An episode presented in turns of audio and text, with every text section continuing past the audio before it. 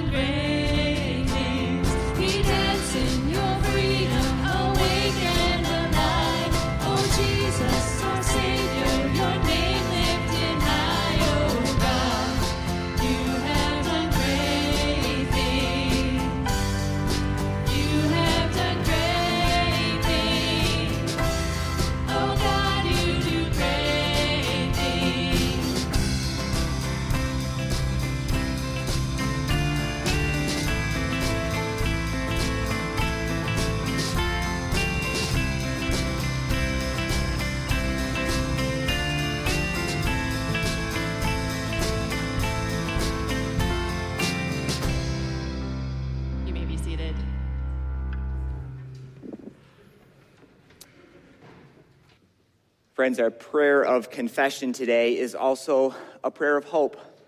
Hope that God would help us to live the very kind of lives that we were made to live and that we would do so in gratitude. It's a prayer uh, mostly written by St. Francis, St. Francis of Assisi, who died approximately 800 years ago this week. Let's join in prayer together.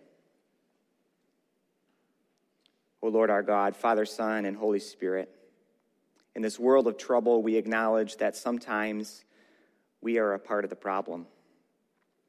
Instead of multiplying problems, we pray that you, Lord, would make us instruments of your peace. Where there is hatred, let us so love. Where there is injury, pardon. Where there is doubt, faith. Where there is despair, hope where there is darkness, light, and where there is sadness, joy. We confess, O oh God, that we have often missed that mark. Sometimes we have failed to do what we could have done. Other times we have done the opposite and worsened the situation. Remind us, O oh God, of your great invitation to live differently not seeking to avoid sin in order to avoid punishment, but rather in gratitude, trusting you to have shown us the way into the best life. So grant, O God, that we might seek not so much to be consoled as to console, to be understood as to understand, to be loved as to love. For it is in giving that we receive it is in pardoning that we are pardoned, and it is in dying that we are born to eternal life. And all God's people said, Amen. Friends, in a world that clearly lacks peace on the grandest of scales and the most personal and local of scales, we share in the good news of the gospel. Even if we don't feel it, even if we don't see it, the good news is that Christ has come, that Christ has lived, Christ has died, Christ has risen, and Christ now reigns. And because of this Christ, we have peace with God and we have peace with one another. So the peace of Christ be with you. I invite you to continue in worship as we take in a song reflectively and prayerfully.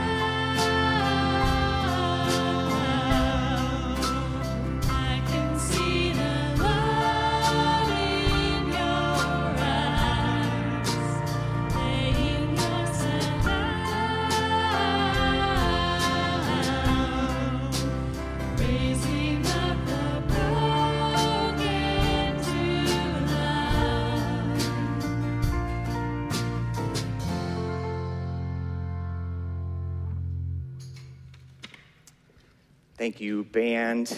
And good morning, church and friends and guests. The Lord be with you.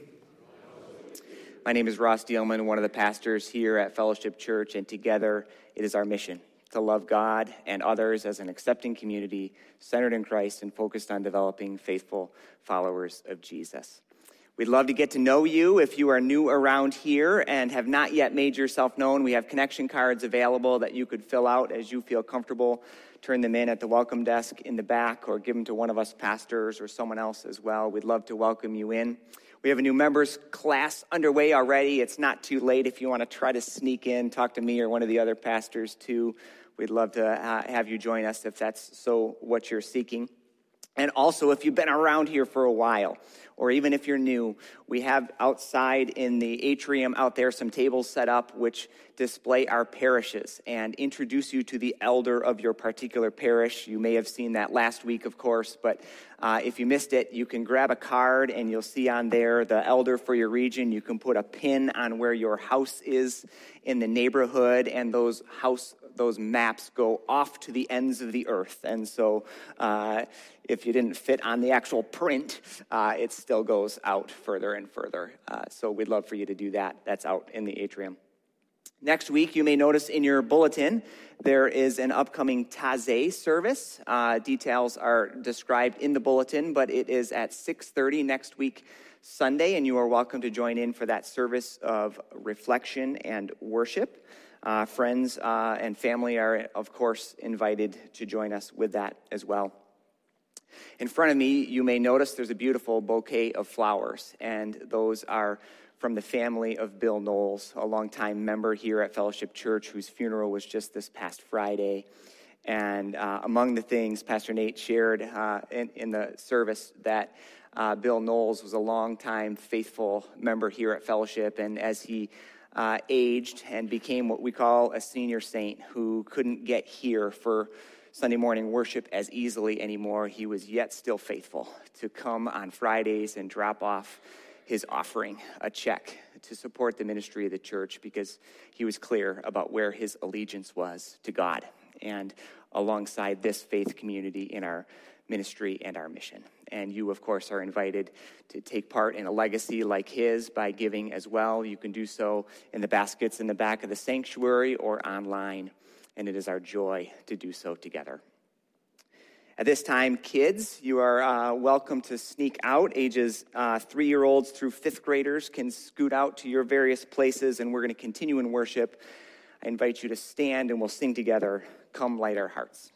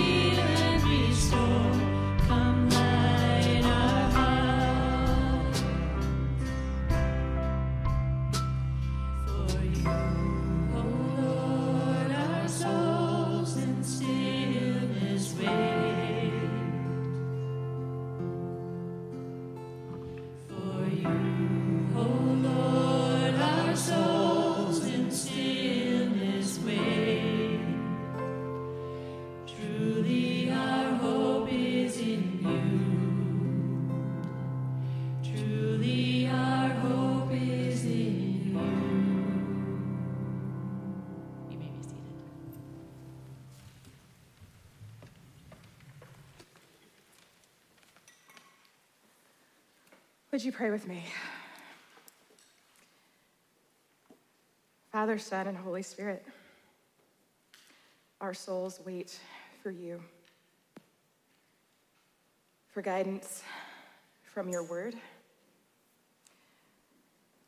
As we gather together as a community of people to sing your praises, to pray to you, to confess our sins to you, but also, Lord, to turn to your scriptures to hear what they might say to us, not only about who we are, but Lord, most importantly, who you are and who we are in you.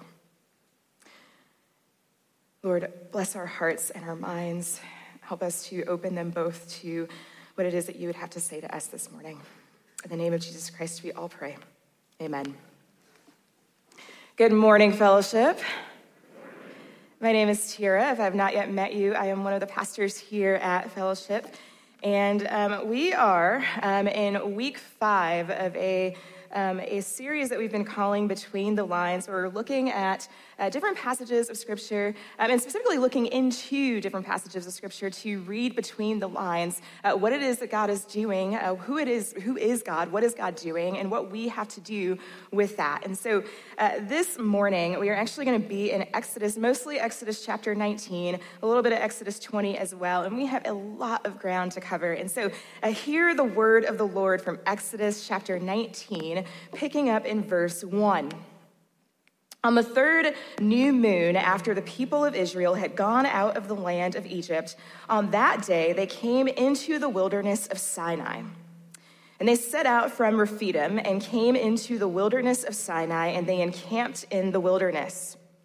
And there Israel encamped before the mountain. And while Moses went up to God, while Moses went up to God, and the Lord called to him out of the mountain, saying, Thus you shall say to the house of Jacob, Tell the people of Israel, you yourselves have seen what I did to the Egyptians, and how I bore you on eagle's wings and brought you to myself. Now, therefore, if you will indeed obey my voice and keep my commandment, you shall be my treasured possession among all peoples. For all the earth is mine and you shall be to me a kingdom of priests and a holy nation. These are the words that you, Moses, shall speak to the people of Israel. And so Moses came and called the elders of the people and set before them all these words that the Lord had commanded him. And all the people answered together and said, All that the Lord has spoken, we will do. And Moses reported the words of the Lord, the words of the people to the Lord. This is the word of the Lord. Thanks be to God. So there's a familiar word that is used in our text, uh, and it actually gets used quite a few times throughout the scriptures, something like 282 times throughout the Old Testament scriptures or the Hebrew scriptures, this word is used, and it's this word, covenant. Uh, in the Hebrew, it is berit. Repeat after me, berit berit. Uh, traditionally, in ancient Near Eastern literature, it means contract or agreement. Uh, it's one of those foundational words, though, in our scriptures, kind of like blessing. It comes up quite often, and even when it's not explicitly stated, it's intended. Covenants are rather popular in the ancient Near East during this time. In fact, the covenants that we find in the scriptures bear striking similarities to the ancient Near Eastern covenants. For instance, we find covenants in ancient Hittite, Syrian, and Babylonian cultures. Uh, they were typically called uh, suzerain vassal treaties. Uh, here's an image of one from 1300 BC, uh, the Aleppo Treaty. Uh, can you see that slide? Uh, there it is. Uh, it essentially establishes Hittite domination or rule over Aleppo. Uh, these kinds of treaties uh, were essentially agreements between a suzerain or a very powerful king, most likely a very powerful, wealthy king, uh, um, over a vassal king or a smaller nation. Uh, these agreements usually came about because the vassal king of the smaller nation needed the protection um, that the suzerain king's nation, and more importantly, that the suzerain king's army could provide. And more importantly, his army could provide against bandits and thieves and other nations that were working to dominate the ancient Near East. Now, I've not worked this into a sermon yet. Uh, it's a really windy tale of how the ancient Near East makes itself. Uh, but it suffices to say that this was not a group of nations and empires just kind of peaceably living amongst one another and tending their farms and tending their sheep and getting along and sharing resources. This was kind of like the Wild, Wild West. This was like a Clint Eastwood movie on steroids, right? Uh, this was the ancient Near East. Like you're protecting yourselves from bandits and thieves on the one hand who take advantage of smaller communities and smaller nations that don't have a sufficient means of defending themselves, like city gates, like armies, or like people patrolling outside of the city gates. And then on the other hand, you have empires fighting for dominance of the ancient Near East. Why? Why fight for dominance of the ancient Near East?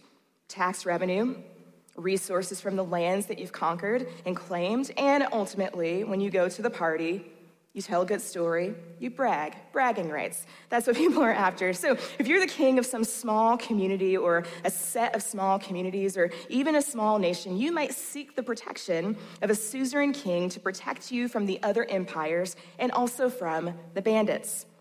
But no one willingly subjects themselves to overlords to whom they would have to pay taxes. Essentially, the choice was between a sovereign being a sovereign sitting duck on the one hand, or the vassal to a powerful suzerain, a suzerain king. These were the two options, and neither was a great option if you were a small nation. So you had to choose the lesser of two evils. In our own time, we call that election season. but in their time, in their time, they called these treaties or agreements or covenants. Now, traditionally, these treaties had five elements. Five elements. Uh, the first was a preamble, and that preamble kind of identifies the parties of the covenant, usually the suzerain king and the vassal king, the two kings. Uh, then there was the prologue. This is like a history. This is a history of the things that the powerful king has already done to establish why they get to be the person who makes this covenant. Um, and then there are the stipulations or the laws of the covenant, uh, the terms of the agreement, if you will. These were things like usually don't conspire with other kings. Uh, send some guys to the military when we launch a military campaign against some other nation pay taxes or tribute to me, the suzerain king. Provide for the troops that we station outside of your city gates. Give us all the gossip, all the gossip on all the conspiracies that you hear about that would threaten my rule. And ultimately, if there are enemies of ours in your land, be sure to send them directly to me or extradite them. This was the gist of the stipulations. But most vassal kings just scrolled to the bottom and clicked, I have read and agreed to the terms of this agreement. Actually, do they even ask if you've read them anymore? Do they just say, like, I agree? Like, I just, I agree. uh, and then there were sanctions. There were sanctions involved as well. Uh, these were the this was these were the penalties that you would incur if you did not abide by the stipulations in the agreement. And then lastly, there would be a public deposit of the treaty, usually within the temples of the two nations involved. Now, why am I telling you all of this? Is this because I just geeked out on ancient Near Eastern covenants and I just want to tell you all about it? Yes, but no. I'm telling you this because these very features are peppered throughout the Old Testament scriptures. Uh, throughout the Hebrew scriptures, we see these five elements all over the covenants that we come across uh, but with some exceptions. And it's the exceptions to the rule, it's the exceptions to the elements that actually tell us something really incredible about who God is and what God is doing in the world. Have you ever heard the phrase, uh, God is in the details?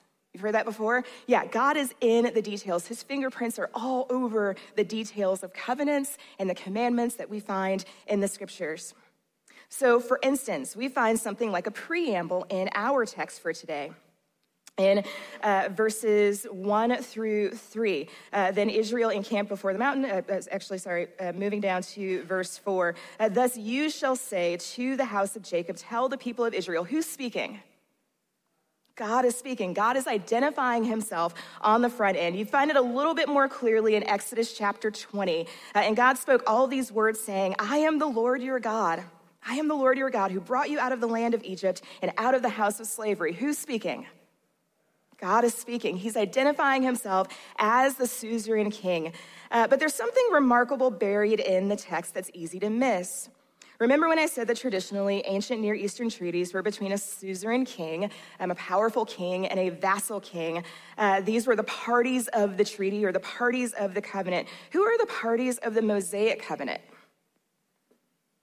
God and who is it? And the Israelites, exactly. So it's not between two kings. God actually addresses his covenant to all of the people. All of the people. That is revolutionary in the ancient Near East. Um, absolutely astounding. Now, we read this from the vantage point of, of Americans in 2022 with a constitution that tells us that all people are created equal. Before God, all people are equal and the idea of all people having inherent worth and dignity these are these are ideas that didn't just come out of out of out of our own minds um, in fact a lot of people have spilt a lot of ink writing a lot of books to tell us that these are not ideas that come out of our own brains they come to us out of the scriptures. They come to us from Revelation. Uh, typically in ancient uh, Near Eastern, um, actually, sorry, Joshua Berman um, is one of the people that I was reading in preparation for this. He is an Orthodox Jewish rabbi, and he writes a book called Created Equal. And he basically argues in this book that um, the Jewish religious tradition broke the political tradition in the ancient Near East. And here's why he says that. He says, typically in ancient Near Eastern empires, it was the king who established dominance, it was the king who demanded loyalty, it was the king who destroyed opposition both internally and externally, and it was the king who determined how power would be transferred. Um, and the people, the people were there to serve the king, to fight your wars, to build your nation's wealth. Um, and to legitimate such an order, such an arrangement, such a hierarchy, the king would say, I am made in the image of the gods. I'm the preferred ruler, the king would say. I'm the one they picked to rule, the king would say. I'm the agent of the gods in the world, the king would say. And who are the gods?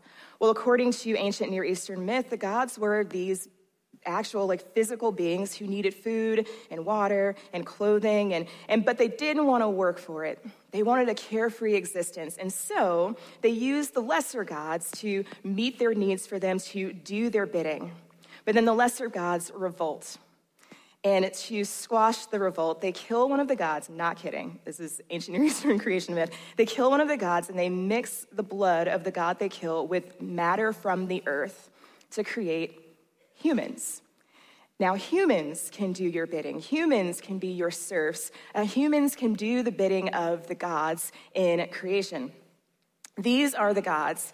And the king would say, I am made in the image of those gods. And just like all humans serve those gods, um, you are to also then serve me, made in the image of the gods, the king would say. And yet, in the beginning, our scriptures tell us all people are made in the image of God. In Genesis 1, we read that God made humanity in our image after our likeness. And what is humanity to do? Rule creation. Not one another, but creation. Humanity, male and female, made in the image of God. There's a royal critique happening in our scriptures, and it's astounding because culturally and even religiously, no one would come to these ideas on their own. It had to be revelation from our triune God. There's something remarkable happening in God's covenant making with Israel that recapitulates this beginning. God makes a covenant not with a king, but with an entire people of Israel. It's not a covenant with a king, it's a covenant with y'all. All the yous in our text are plural, which is why it's so tragic when God's people eventually demand a king, because God is their king. And the human leader was supposed to be a prophet like Moses or like Samuel who helped them hear and obey the voice of God so that they could rule creation the way that God intended. Not a king like the other nations. They forfeit their status, their royal status as a royal nation, and become an ordinary nation like all the others. And it is tragic and also the subject of a whole different sermon. So, next point, section, uh, next point here is prologue. God rescues God's people, um, and he describes his rescuing acts in the prologue. We read this in verse 4. You yourselves have seen what I did to the Egyptians and how I bore you on eagle's wings and brought you to myself. I rescued you from the Egyptians, God says. I gave you water from rocks, God says. I gave you bread from heaven in the wilderness, God says. I gave you the world's first GPS system, a cloud by day and fire by night, so that you wouldn't get lost in the wilderness. I was like, OnStar for you in the wilderness. I bore you up on eagle's wings, God said to them. And where does God bring them? Where does God bring them? To Himself. This whole rescue plan that God has planned, this whole bringing people out of Egypt, all the plagues, all the bringing them through the wilderness, sustaining them in the wilderness, all of it so that God can bring them back to Himself. It seems that humanity is made in the image of God so that we can be in relationship with the God who desires communion with us. Thomas Aquinas, who's one of my favorite thinkers these days, um, he says the image of God is fundamentally our capacity to know and love our God. To know and love our God. And with a haircut like that, you've got to take that as gospel, right? Uh, and so that like he can hear God more clearly because there's no hair at the top of his head. uh, we were made for rich communion with God. And it was out of this rich communion that we would rule creation the way that God intended. It's almost like when Jesus says that if we abide in him as the vine, we can bear fruit. The fruit is our ability to rule creation. But the abiding is the communion that we have with our God.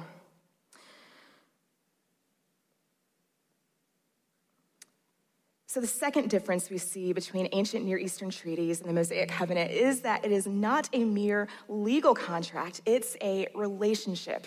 And in fact, if you were looking for a good definition of what a biblical covenant is, it is not merely a contract, it's not an agreement, it is a binding relationship. It is an oath bound relationship between two parties. Um, a relationship made by oath, a relationship within, within which two parties obligate themselves to one another. Uh, God, the creator of the cosmos, the one who says in our very text today that all of creation is his, chooses to enter into a binding relationship with humanity, which is also astounding. Um, how does God obligate himself to humanity? Well, we see this in some of the covenants that we read about in the scriptures. Um, First, uh, God makes a covenant to, with, and through Noah. We read about this covenant in Genesis chapter 9. In Genesis chapter 9, um, God obligates himself to preserve creation um, the land, the families they're in, the communities. God obligates himself to preserve creation, um, somehow bringing about human and creaturely fruitfulness, uh, sustaining that fruitfulness, ensuring that things persist. Uh, how does that happen? I don't know. God promises it, and somehow we're still here. uh, we call this the Noahic covenant. Um, Abraham Kuyper, Dutch Reformed theologian, educator, and politician, calls it the covenant of common grace. Um, now, some have argued that God obligates himself to Abraham and Sarah uh, to not only bring about offspring, but to make this offspring into a nation. And so to and so to bless then the entire world through them, to make them so blessed that they become a blessing to other people. And we call this the Abrahamic covenant. Eventually, God also obligates himself to the king of Israel, a guy named David uh, to establish his throne forever, to ensure that his kingdom continues without end. We read about this covenant in 2 Samuel chapter 7. We call this the Davidic covenant. Today, we're focusing on God's covenant through Moses. Uh, this is the covenant in which God rescues the offspring of Abraham and Sarah uh, and gathers them unto himself in the wilderness and establishes a binding relationship with them. And eventually, eventually, all of this culminates in something called the new covenant. the new covenant in which God says to his people, um, I will give you a new heart. I will no longer write my law on tablets of stone. I will write my, I will write my, um, my laws on what? On your heart. And I will put a new spirit within you.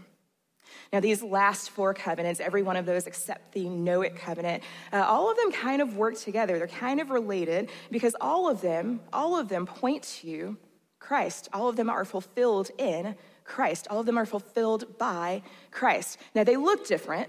They show up differently in the scriptures. We've got two testaments of scriptures in which they show up kind of differently, but all of them find their fulfillment in Christ. Today, as we focus on the Mosaic covenant, we do wisely present, see it in relationship to this new covenant. We see Christ as the fulfillment of even this covenant. So, the third difference, the third difference then between ancient Near Eastern treaties and the Mosaic covenant is that God, um, God enters into a covenant not with a king but with all the people. Sorry, that was the first difference. The second difference, God rescues the people specifically for communion with Himself. And then the third difference, the third difference we land on is with regard to the stipulations or the terms of the agreement. Remember, all these treaties have stipulations.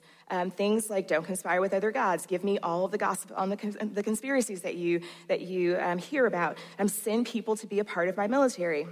Now, the Mosaic Covenant also has stipulations, and we find those principally in uh, Exodus chapter 20, verses 3 through 17, in what's known as the Ten Commandments, but also throughout the rest of the instructions of the Torah, uh, the first five books of the Bible.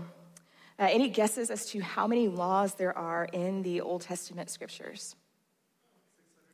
600. Wow, look at you. That's right. There's 613 laws in the Old Testament scriptures. That's a lot of laws. That's a lot of laws. And yet, how many of you have been facing a situation and you've gone to the scriptures like you were taught to do, and when you know it, you didn't find a law for that thing that you were that you were coming to the scriptures for. So then you went to Google because that's where you take things next you don't find it in the scriptures, right? Like there's 613 laws in the Old Testament, and yet it's not a it's not it's not so expansive that it covers every single life situation.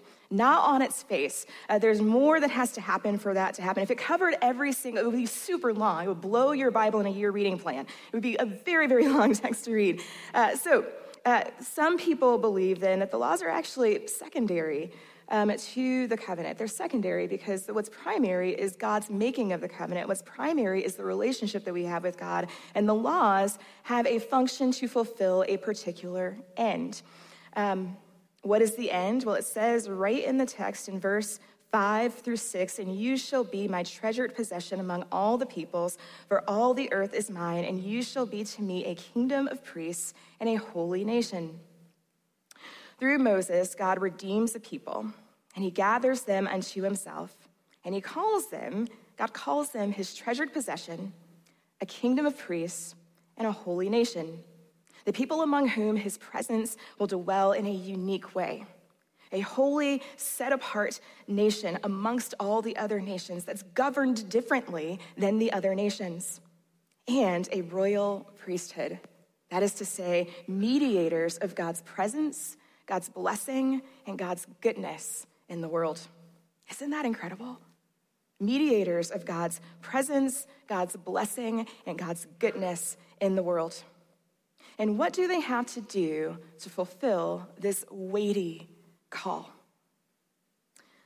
If you will indeed obey my voice and keep my covenant. Now, the word for obey in the scriptures is a Hebrew word that you've probably heard a million times before Shema. Repeat after me Shema. Shema means to listen or to hear if you will listen to my voice, if you will hear my voice. It's actually interesting when you look at the Hebrew of this particular text. Um, Shema is repeated twice. Uh, so it's almost like God is saying, if you would listen, listen to my voice, if you would hear, hear my voice. Um, God is a lot like my mom. Like if you would just listen, listen to my voice. Probably your mom too. uh, the second word in the text there is uh, uh, God says, if you would keep my covenant. Now we've covered this word before. To keep to shamar. Repeat, repeat after me shamar. Shamar is to, uh, to watch or to preserve or to protect, uh, to guard. Um, Shamar is what Adam and Eve were supposed to do in the garden. They were supposed to watch and protect and preserve the garden, or by extension, creation. Uh, Shamar is what Cain was supposed to do with his younger brother Abel. He was supposed to watch over him and protect him and preserve him.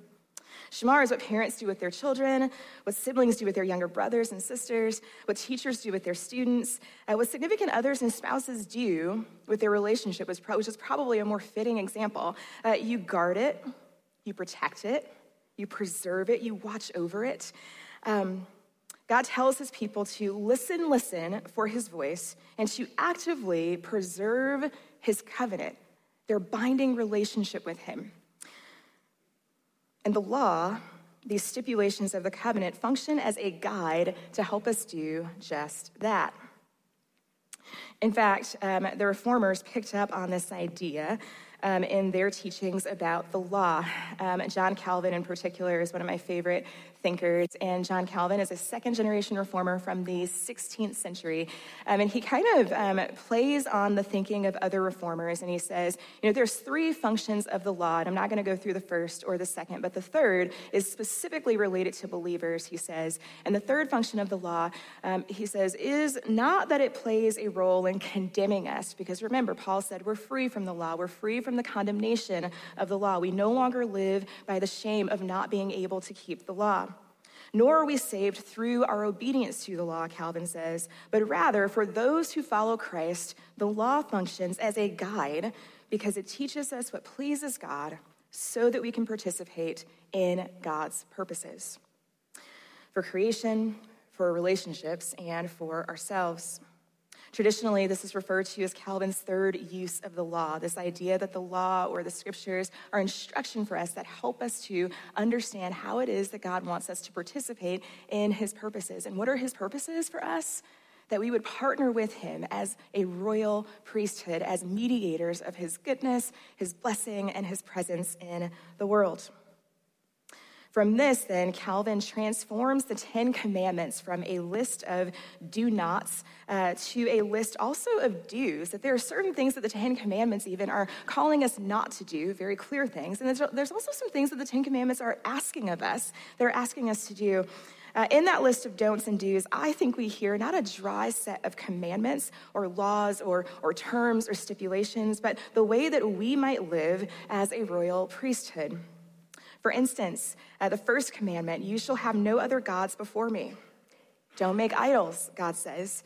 Uh, but then Calvin says, but do adore the God who stops at nothing to gather you unto himself. Place your affections in this God alone. Or commandment two, you shall not make for yourself a carved image or any likeness of anything that is in heaven above, or on the earth, or in the water under the earth. Don't make images and statues of God, God says.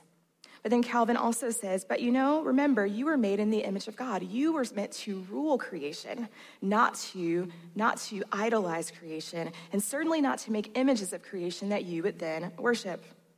Or, for instance, commandment number three you shall not take the name of the Lord your God in vain. Watch the way you speak about God, Calvin says. Bad teaching poisons people and destroys souls. Speak the truth about God with reverence and sobriety. Or commandment four, remember the Sabbath day to keep it holy. Calvin says, You rule creation, but remember to stop regularly to worship, delight, and trust and rest in God. We stop working, Calvin says, so God can do his work in us. Or commandment five, honor your father and your mother Calvin takes this to mean honor anyone who has been placed above you because God has placed them there. St. Thomas Aquinas actually sticks a little bit closer to the text than Calvin on this one, and he says, Honor the people who gave you life. You are forever indebted to them. You will never be able to pay them back for what they gave to you, but you can try through your honor and your gratitude. Commandment six, you shall not murder. Calvin says, Not only does this mean don't take the lives of other people, but, Calvin says, even when they've wronged you, remember that they're made in the image of God. Whether they're worthy doesn't matter. you are called to reflect on and attend to the image of God within them. And in fact, not only should you refrain from killing them, but you should actively, actively preserve their life and work for their peace. Don't let your anger destroy you or others. Control it so that you don't break out in violence against other people. Or commandment number seven you shall not commit adultery. Nothing good comes from lust. Do not commit adultery, God says. But then Calvin adds, don't reduce human beings to sexual objects, not even when you're married to them. Don't reduce yourself through immodest attire and practices. And if everyone is made in the image of God, then remember that they all have a purpose in your life beyond mere sexual companionship. Honor yourself, honor others, and honor the God whose image they bear. Or commandment number eight you shall not steal. God says, don't take other people's things, don't steal. But then Calvin reflects on humanity and their relationships to one another, and he says, you know what?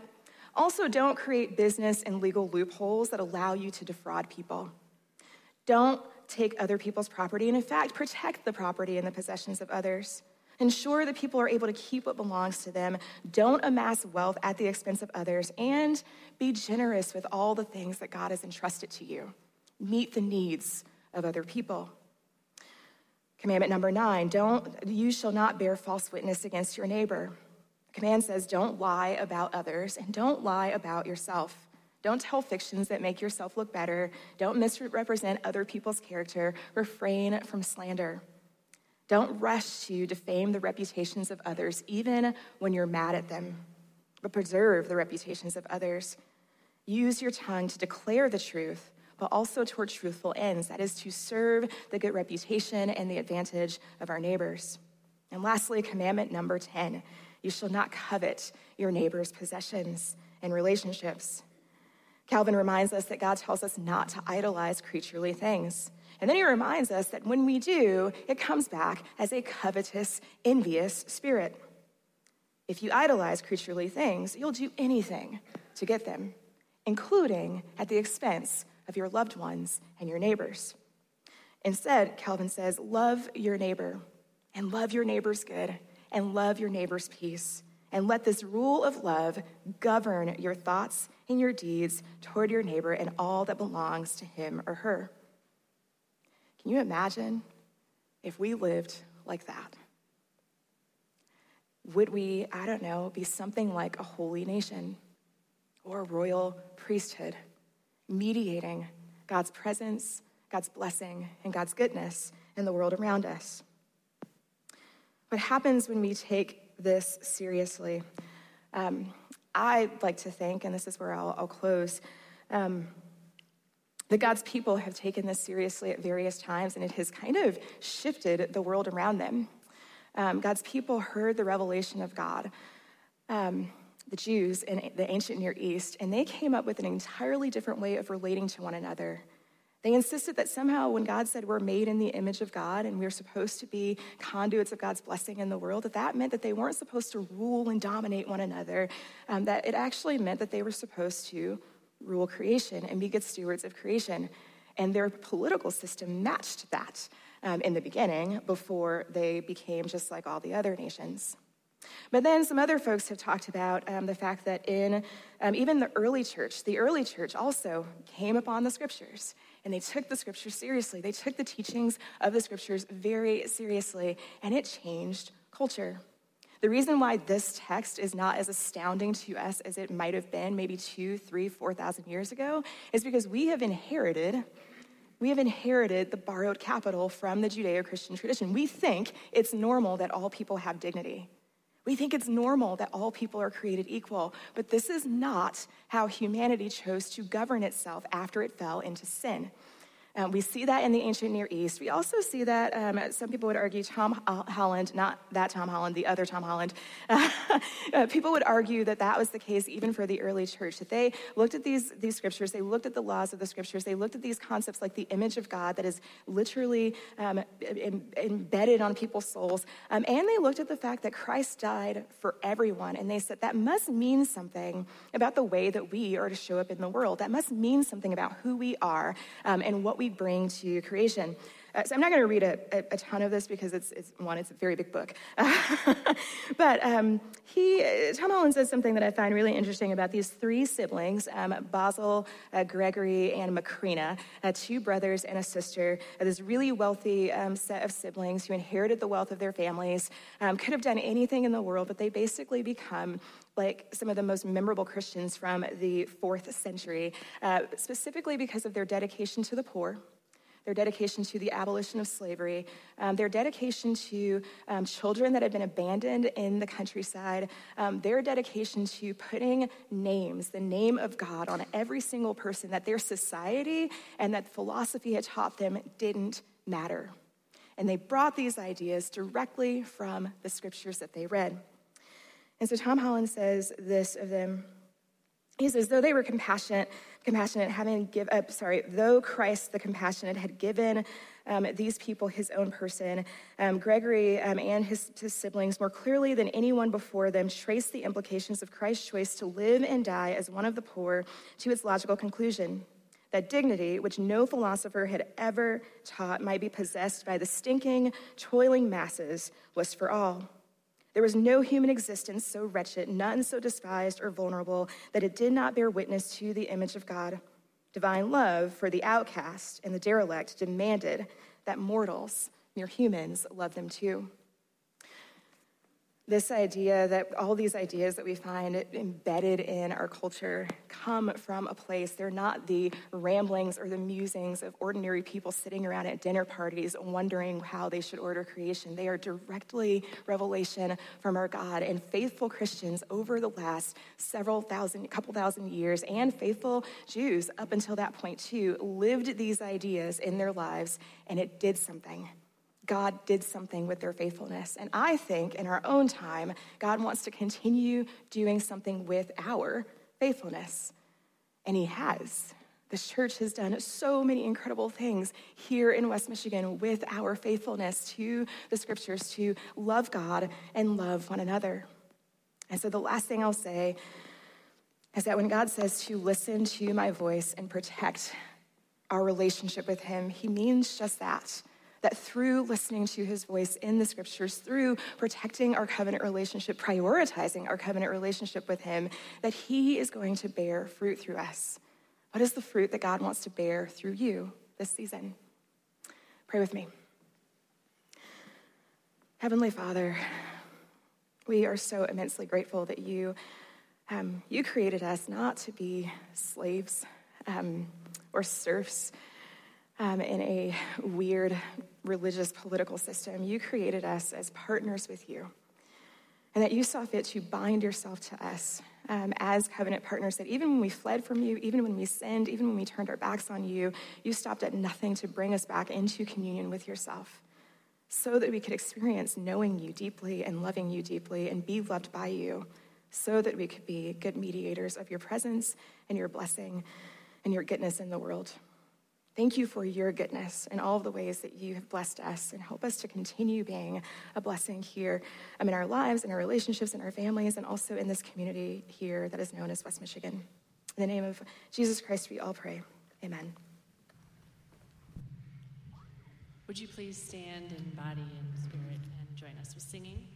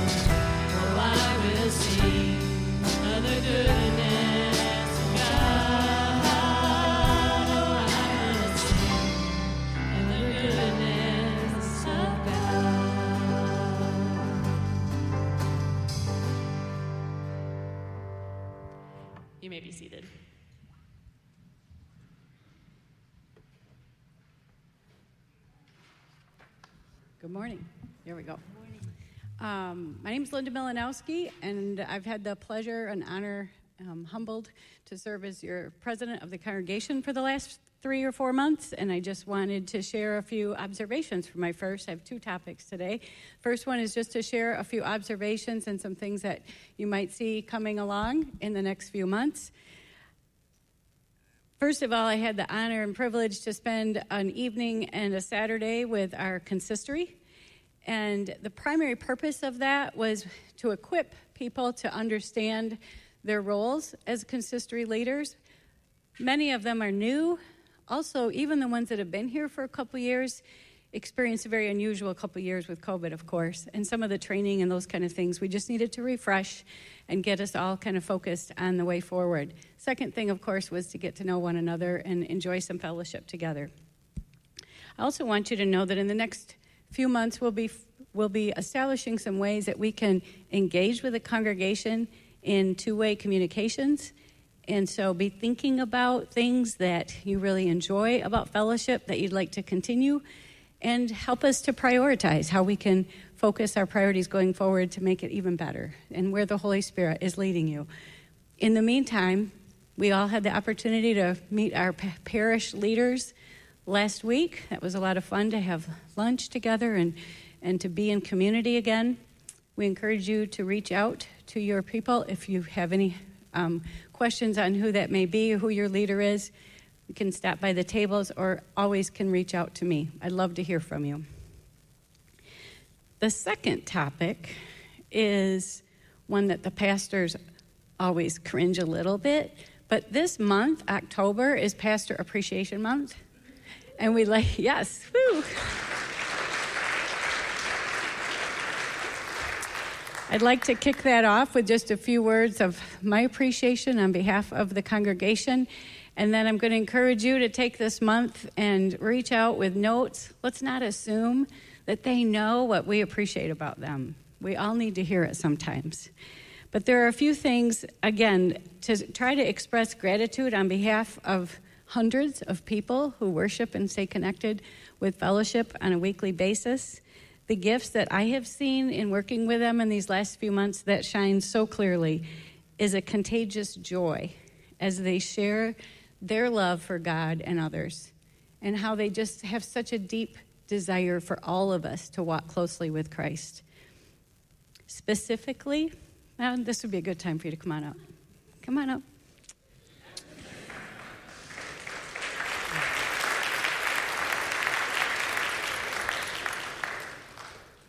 Nate, I'll come back here.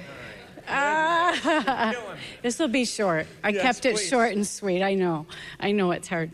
For I just see such a love, your love of people. He loves to be with people. He loves to spend time with people. Both people here, tending to our needs, as well as through the whole world of missions. How's that? Is that okay? Perfect. Okay. Tiara, I've got you next. Uh, you're. Tiara has just dug in here at Fellowship. She made her way around all the consistory members, and, I'm, and I know many more, to really just listen and try to get a feel of the Spirit and where the Holy Spirit is leading us as a congregation through our congregation members. And so it's a really important theme in what I've seen you do in your time here. And secondly, just with this deep desire to provide us with resources that point us closer to a relationship with Christ. We heard it in the interview, and now I get to see her really live it out. Ross, teaching God's word from the book that we love. Don't you just love that phrase when he says that every week? I see a lot of nods. And your deepest desire is that this is not just a Sunday experience, but something that lives throughout our lives, throughout the week. And I'm just so grateful that all three of you really share that desire that this is, yes, a wonderful spiritual worship experience to God on Sundays, but that we can take Him along with us throughout the week.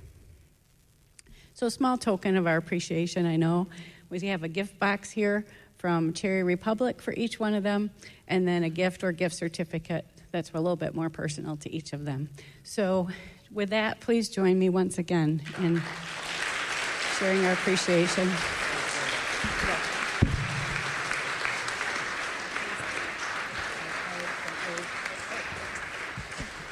Would you please? Would you? Would you please stand? Please. Oh, there we go. I was about to get out my mom voice. Uh, would you please stand as we sing the doxology together?